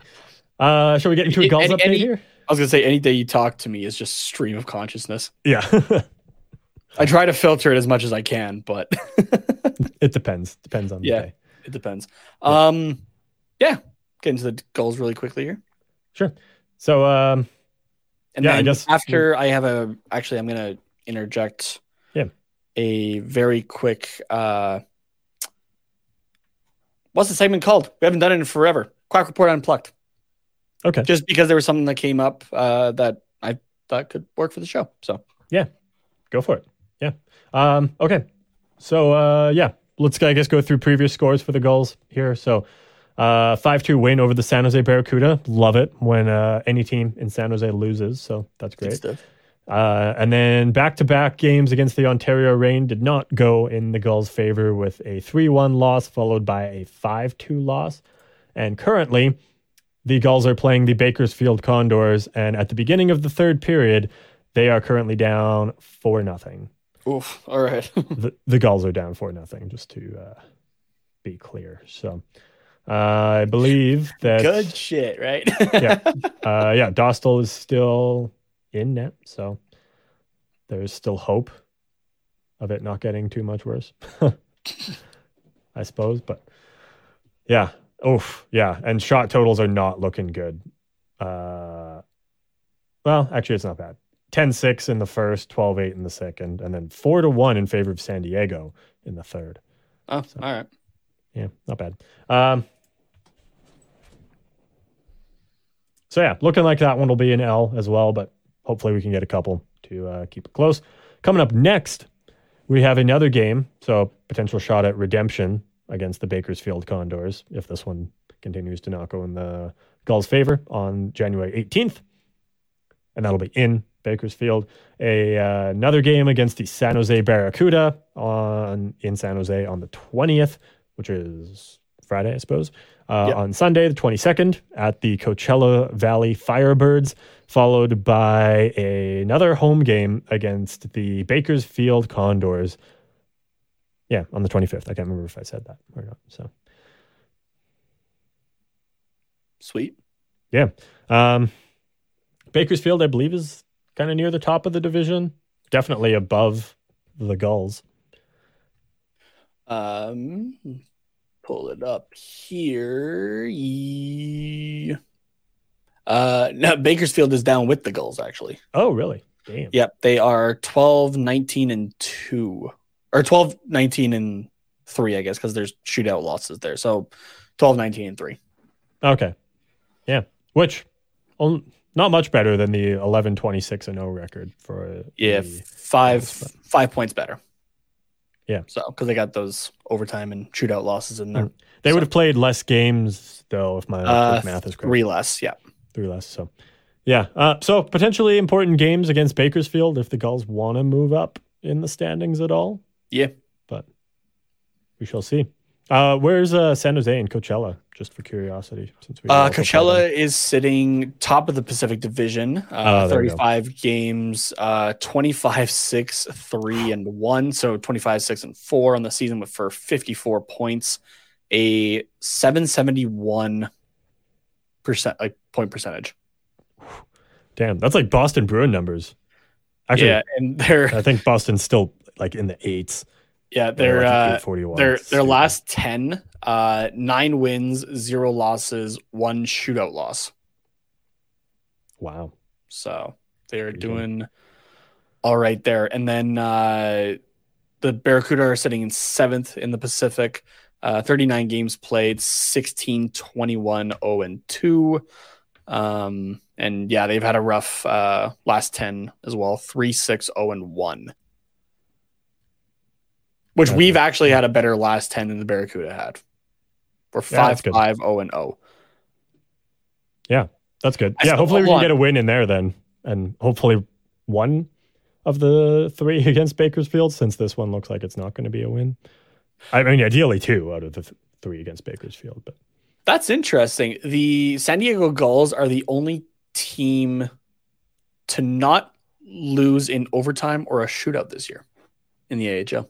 yeah, it's because they just shit the bed in yeah, regulation. Yeah. How many games have gone to overtime though for Bakersfield? Not many. I don't or for San Diego, sorry. I don't think many, but no, I don't think so either. But I don't know. Does it have um does it have like overtime wins on there? um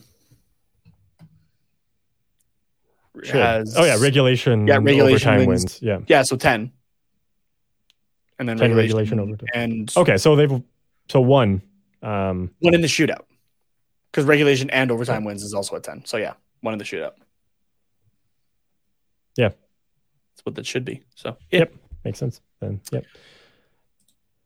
Um yeah, top five players. Uh Michael Del Zotto is sitting in fifth for points, and uh but that is as well from uh his time with CLT. What what abbreviation is that again? Where did we get Del Zotto from? That's a good question. I don't know, I remember that. Yeah, why can't I figure out what CLT is? We we just did this. We just went through all of the uh, the teams. Oh, it was with Florida and Detroit, so Charlotte. Yeah. I think that's what it should that should be. Yep, Charlotte Uh, checkers. yeah, that makes sense. so including his point total from Charlotte, though. Uh, but if we're looking at San Diego in particular, he's played ten games and put has put up uh, eight points, three goals. That's decent. So Yeah, giving him 18 that's okay. points on the season. Uh, Brayden Tracey has 19 in 32 games. Uh, our boy Bull Grew has 23 and 37. Uh, Nikolas Brouillard has 29 and 37, and Rocco Grimaldi is continuing his point per game pace at 36 points in 36 games. There was a TikTok that I came across that I did share on the Quack Report uh, Twitter account as well. That was his wife, his wife's Oh, yeah. account. And uh, she was like, went to go watch my husband play, and some guy started punching him, and it was a fight of uh, Grimaldi and I forget who they were playing that night. Yeah. Um, but uh, yeah, so I shared it on the Quack Report Twitter. Uh, if you want to go back and find it, but uh, I was like, just like joking, like, oh, that- like traumatizing for uh, Mrs. Grimaldi here, like seeing your husband just get his face pounded in kind of thing. And she did get, Yeah. she did give it a like. So Oh, nice. That's good. shout out to the Grimaldis. Yeah. So I was kind of taking a look actually. Point per game pace. I'm not sure what his AHL contract is this year, but I feel like the Ducks should give him a chance next season. Just like for an Uh, NHL contract, right? Just to, to have the option to bring him up. He, Yeah. he hasn't done great in the past, I guess, on, A- on NHL teams, from what I was able to gather, and it's kind of bounced around. But like Mhm. the fact that he's a point a game player on a team that is brutal this season in the AHL, I don't know. I think that says something, right? From what I remember about the preseason, I think it was He was doing all right in the preseason. I think it was Strome and McTavish, or it might have been Henrique and McTavish that he had good chemistry with.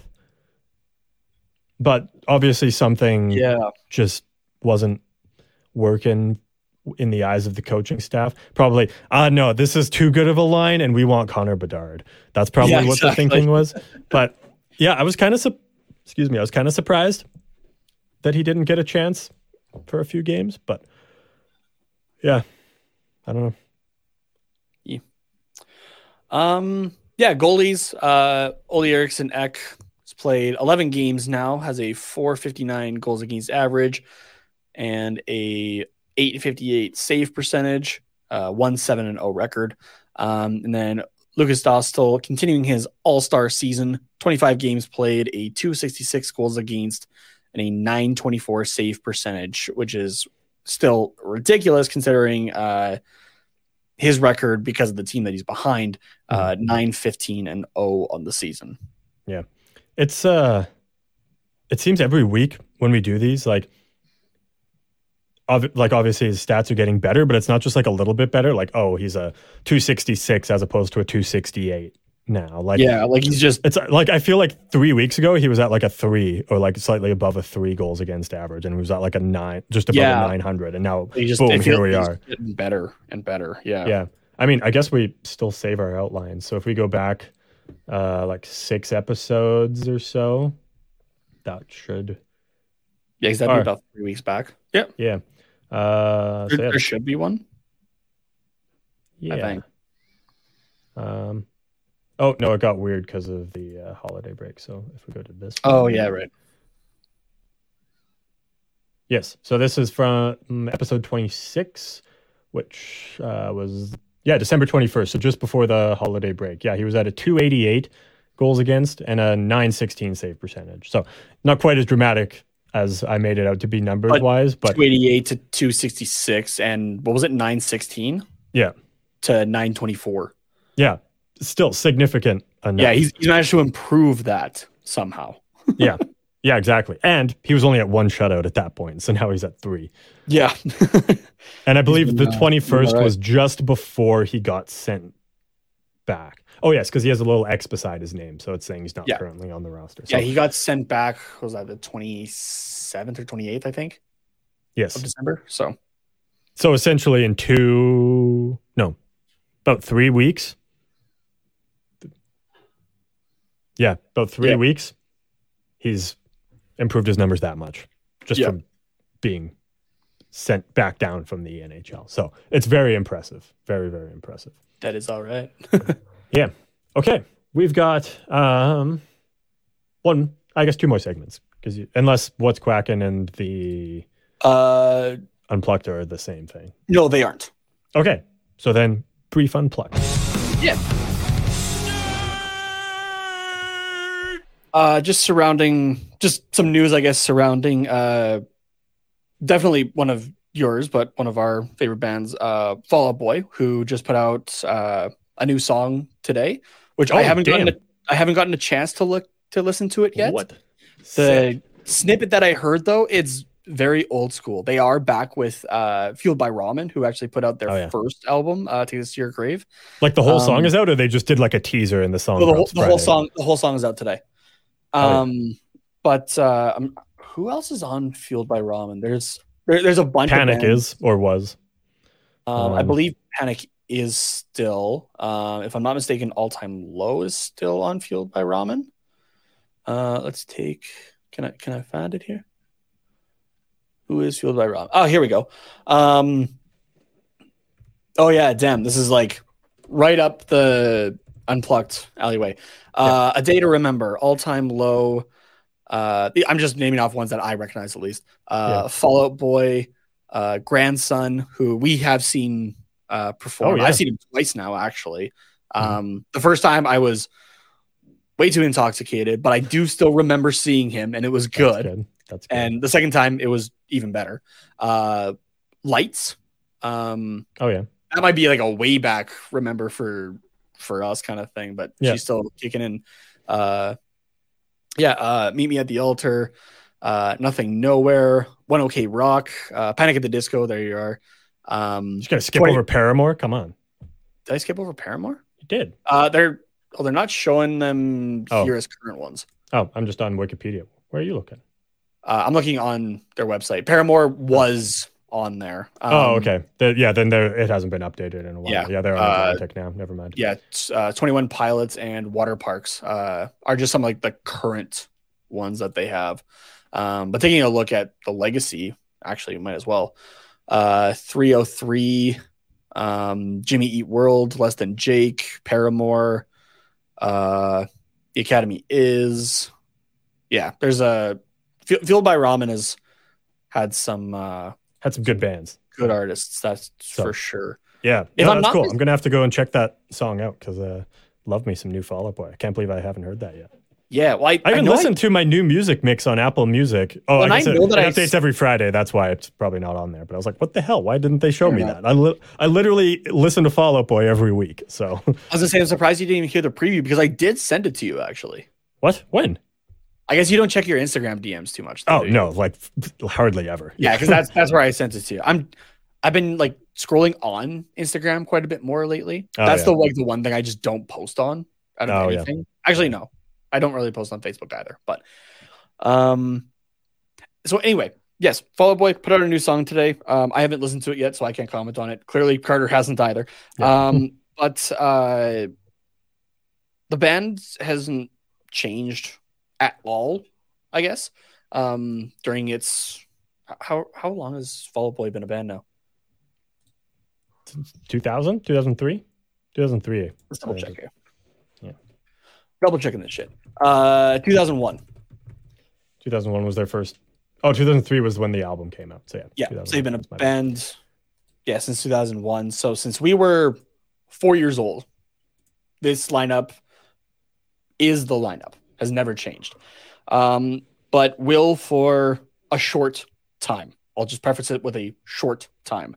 Mhm. Um, so this was put out by uh, Fall Out Boy as we were recording this here, um, or just before we started uh, recording. Uh, put out uh, Neil Young once howled that it's better to burn out than to fade away. But I can tell you unequivocally uh, that burning out is dreadful. Without divulging all the details, I must disclose that my mental health has rapidly deteriorated over the past several years. So, to avoid fading away and never returning, I will be taking a break from work, which regrettably includes stepping away from Fall Out Boy for a spell. It pains me to make this decision, especially when we are releasing a new album that fills me with great pride, the sin I am most proud of. Uh, so the question remains Will I return to the fold? Absolutely, 100%. In the meantime, I must recover, which means putting myself and my mental health first. Thank you to everyone, including my bandmates and family, for understanding and respecting this difficult but necessary decision. Smell you sooner rather than later, Joe Trohman. So, guitarist uh, Joe Trohman will be stepping away from Fall Out Boy for a little while. Um, I think I can say for both of us, we wish him the best and Yeah, absolutely. you know take his time, but we are Yeah. anxiously awaiting his return back to Fall Out Boy. Yeah. So did So- so he still recorded on the album, but they're not doing like any post album stuff yet because or he's not taking part in He- any. yeah, he's not taking part in it. So I think, uh, yeah, I'm I'm pretty sure that like Fall Out Boy has like shows lined up. So somebody else will fill in Yeah. uh, for a bit there, and then uh, Joe will return when he's ready and able. So Yeah. but he's still one uh, signature model that I'd love to get my hands on. Actually, his Telecaster. That'd be They sick. haven't made them in forever. And it was exclusively a Squier one as well, which I think both Joe and Pete Wentz did exclusively Squier ones. They didn't do Fender models. Hmm. Um, but uh, yeah, that Telecaster is one that I'd still love to get my hands on personally. But um, sorry, that came up just because that's the the image that they have of him is him playing his signature model. So Oh, yeah. um, but uh, yeah, wishing the best to to Joe. But uh, yeah, new Fall Out Boy. also we'll, have, we'll, have, Boy. we'll have to talk about that. So For sure, for sure. Yeah. Yeah. Well, let's wrap up here with uh, whatever it is you have for what's quacking, because I sounds good. I'm, I'm reading what you have in the outline, and I have no idea what it is. Oh, wrong one. That's the wrong thing. yeah, just kidding. We're done. That's it. yeah.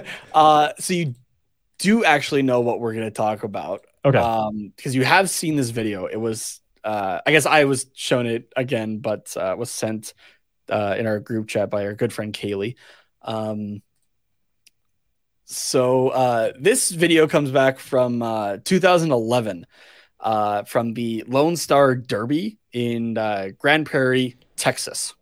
oh, Not. Grand Prairie, Alberta, Grand Prairie, Texas. the, the other Grand Prairie. Yeah, really not helping the stereotype as well that Alberta is just the Texas of Canada. Not No. helping at all. No. Um, but uh, me not knowing anything about horse races, really, I decided to take a little bit of a, a gander into what the Lone Star Derby was. Uh, so it was a obviously a horse derby for thoroughbred horses, specifically three year old thoroughbred horses. Okay. Um, and uh, something else I learned: uh, the purse is what the is what's the prize money is called, and uh, so the prize money is two hundred thousand dollars. Not bad, not Pretty bad. good. Yeah. 200,000 US dollars, Yeah, that's pretty. which for good. us is like a lot more. Yeah. so uh as we they were heading into this on uh oh man, I seven three eleven. I just remember that at least. What? It's the seventh month, July. Um, Mhm. Gage Charles uh, was to sing the national anthem, and uh, it did it it it did it, it didn't go great. Let's put it that way. So, uh, this isn't to be a slight at any Americans, but uh, please just clench your fists, white knuckle it for a second here as you listen to uh, to, to Gage's rendition here of the national anthem. Uh, where there we go. Also, take off your hat. Charles. oh, say, can you see by the dawn's early light what so proudly we hailed at the twilight's So, we're good so far. Pretty good. whose broad stripes and bright stars were so gallantly there What? as the rockets were there and the twilight's last gleaming All right. and the rocket's gl- red glare were so gallantly there. the stripes were all there. Oh, thank God. And the rockets were there. What about the stars? Oh, say does that star-spangled banner yet glaze for the land of the free and the home of the brave? And you can just see the look of disappointment in Just, uh, himself. Wow. So the clip that we were sent by our good friend Kaylee, it didn't go that long. It, it wasn't there's- the whole thing. So yeah. there was new things that popped up when I was watching this. Um, so What, what did he say on the fl- something about a glaze on the flag? uh, oh say does that star spangled banner yet glaze? Is it supposed to be wave? yeah. Yeah. Okay. Yeah. See, So I, I don't know the words well enough to like know what they were supposed to be, but I knew that they were wrong. That, yeah, that's so, about it. So so let's double check here. What all was there? Um There was rockets. there yeah, the rockets were there. Um The stripes were there. yeah, the stripes I- were all there. And and the rockets were there. Like I'm I'm glad that those were those were there. The, the two Um, essential things really for the states. It's rockets and stripes. So Yeah, and they made sure uh twice on the rockets. Um yeah, du- double check the rockets. It's good you don't Yeah, want to exactly. misplace those. Uh, the banner the banner was glazed. Mhm. That's good. Um, Dunkin' Donuts glaze or what? What are we, what are we talking about here? I, Um, would, ass- I would assume. Yeah. yeah, but uh, you know what? I do got to give him props though. He at least kept the Like the rhythm and the and, melody and the yeah. rhythm the exact same as it should be. like the amount of syllables. Like honestly, for like essentially making up words on the spot, Yeah. he kind of killed it.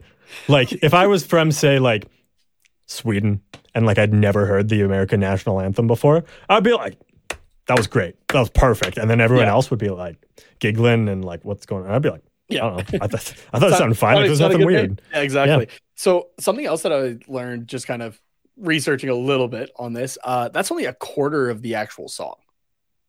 Oh really? Yeah. Like the the national anthem of the states that we hear, the Star Spangled Banner, that's only about a quarter, like the first quarter of it. Oh So, wow. yeah. Did they just Um, repeat it like essentially three more times, or is there like different no, it's verses? it's it's it's different verses the whole time. okay. So, but um, yeah. No, honestly, and- again, this is nothing against the state's national anthem, but the way that most anthem singers at sporting events sing it is they sing it like so incredibly slow that I don't think I could handle four full repetitions of what they sing. the American national anthem at major sporting events is every anthem singer's audition for American Idol, America's Got Talent. Like they're they're trying so hard on it and just yeah, like you said, like just it's slow. It's just so extended, right? Which is hilarious when say like I'm watching a Flames game, they're somewhere in the states Mhm. and it's rush through Canada because we need the time to be filled with the American national anthem. Yeah. So Yeah. And don't get me and wrong. like and like that the- the like that is the probably the shortest rendition from I'm assuming an American of the American national anthem that I think I've ever heard at any Oh. sporting event. Me too. Yeah, he he breezed through that. Which, to be fair, if you weren't, I mean, he, he started If pretty if fast too. But once you start making Yeah. mistakes, you're like, I just need to get this over with. But yeah, if Yeah. the lyrics weren't if the lyrics were correct, that's an A plus from me. Yeah, honestly, and I, I will say as well, there's some anthem singers that really draw out the Canadian national anthem too, and I'm all for like patriotism and having fun with it, and not just like showing up and singing the notes and all that kind of stuff. Yeah. But we need a we need a little bit of pace here. Like, Yeah, exactly. Can we get a conductor that's like like Bugs Bunny? Can we just get a Bugs Bunny on like the Yeah. jumbotron to be like, no, faster, faster, let's go, come on. Yeah, or like or keep a click in your ear or something like that. When uh when uh I'm working Copperheads games, um I, I do work directly with uh the anthem, the uh, anthem singer as well, uh, Amy Allred. And Did you just turn uh, off her mic after like a minute and a half? You're like, no, No. but uh but what she does is like she actually has the music in her ear. Um, Oh, yeah. So like there's not music accompanying her, I guess, for the actual performance of it. Um but uh like it's it's at least in her ear, so she's keeping a good time with it, which is awesome. So Mhm. because as, as well for myself, like I can kind of keep it and like just know exactly like when she's gonna be done and that sort of thing. So it's fantastic. So Yeah. yeah. That's good. So, yeah. Well, um, anyways, I know that uh, not not to like totally make fun of the American national anthem, but it is funny when people screw up the anthem, and it's like Yeah. it's good that you can like when you can like laugh on it, and hopefully Gage Charles can go. Back yeah it's been it's been well. 12 years at this point i hope you can kind of laugh at it but Yeah. uh yeah So, yeah. Well, I guess uh, should we get out of here? I guess you still have a Uh, class to watch, hey?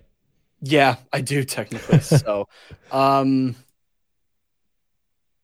yeah uh sorry do we do we want to talk about this we just i just saw that rory pipe piped in Um, or is that something we want to maybe save for next we'll time save it for uh, next time. Yeah, because yeah, I forgot he had posted a comment on the other on another video, and I haven't got. it. Yeah. So yeah, we'll we'll save it for next time, I suppose. yeah sorry rory we will get to your question yeah we'll make sure to put it you know what i'll i'll make the next outline right now and i'll put that in there we will talk about it so uh sorry to make you wait but monday's episode Um, we will get to it and we'll we'll we'll have it for sure. specifically in uh the what's quacking segment we'll we'll make a call for questions or that kind of thing so if there's anything more that you would like to ask please feel free to uh to, to throw it in so Yeah, sounds good.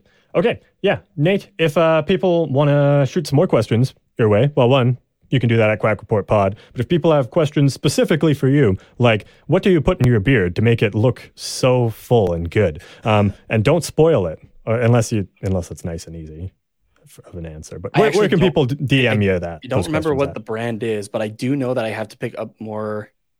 I don't remember the specific brands, but I'll just say it's balm and oil, okay. like beard oil Yeah, so specifically. so you put a So, little in there to me. yeah, not like Make canola oil or good. fish oil or something like that. Yeah, yeah, yeah. yeah. yeah, just just a Um, little bit in there. So, um, but uh, But if people ask more specific questions about your beard oil, where can they do that at? Yeah, sure. Uh, yeah, you can tweet at me at uh, Tate Nomas, T A T E N H O M A S, and uh, yeah, I I do kind of laugh that like the beard has become such a defining feature of myself. Mhm. Like thinking back to like that Halloween that I shaved it off, and I was standing like right beside you, where like at that point in university we were like inseparable, and like people just straight up did not recognize me. Like asked Yeah. right in front of me, "Where's Nate?" Um, I even had somebody recognize me from the other side and a bowl up in the Scotiabank Saddledome in Calgary Because of your beard. because of my beard and wearing a backwards hat. It's a very I'm like- iconic look. Yeah. Apparently it is so. For you, anyways. So, Yeah. Yeah. but yeah, so yeah, at Tate Nomas on Twitter, T A T E N H O M A S. Yeah. And uh, I can't give you beard tips, but I can give you some hair tips potentially if you would like. And you can do that at Carter underscore Potts, P O T T S underscore 97. Once again, at Quack Report Pod is our show on Twitter, Instagram, Twitch, and on YouTube. If you want to be like Rory and leave some comments that we can promptly forget about and bring up in a couple episodes, that's where you can do that. See you next time and go Dex go. The NFL playoff picture is locked in. That's the wrong thing. Yeah. We're leaving that in, by the way. oh, that's fine.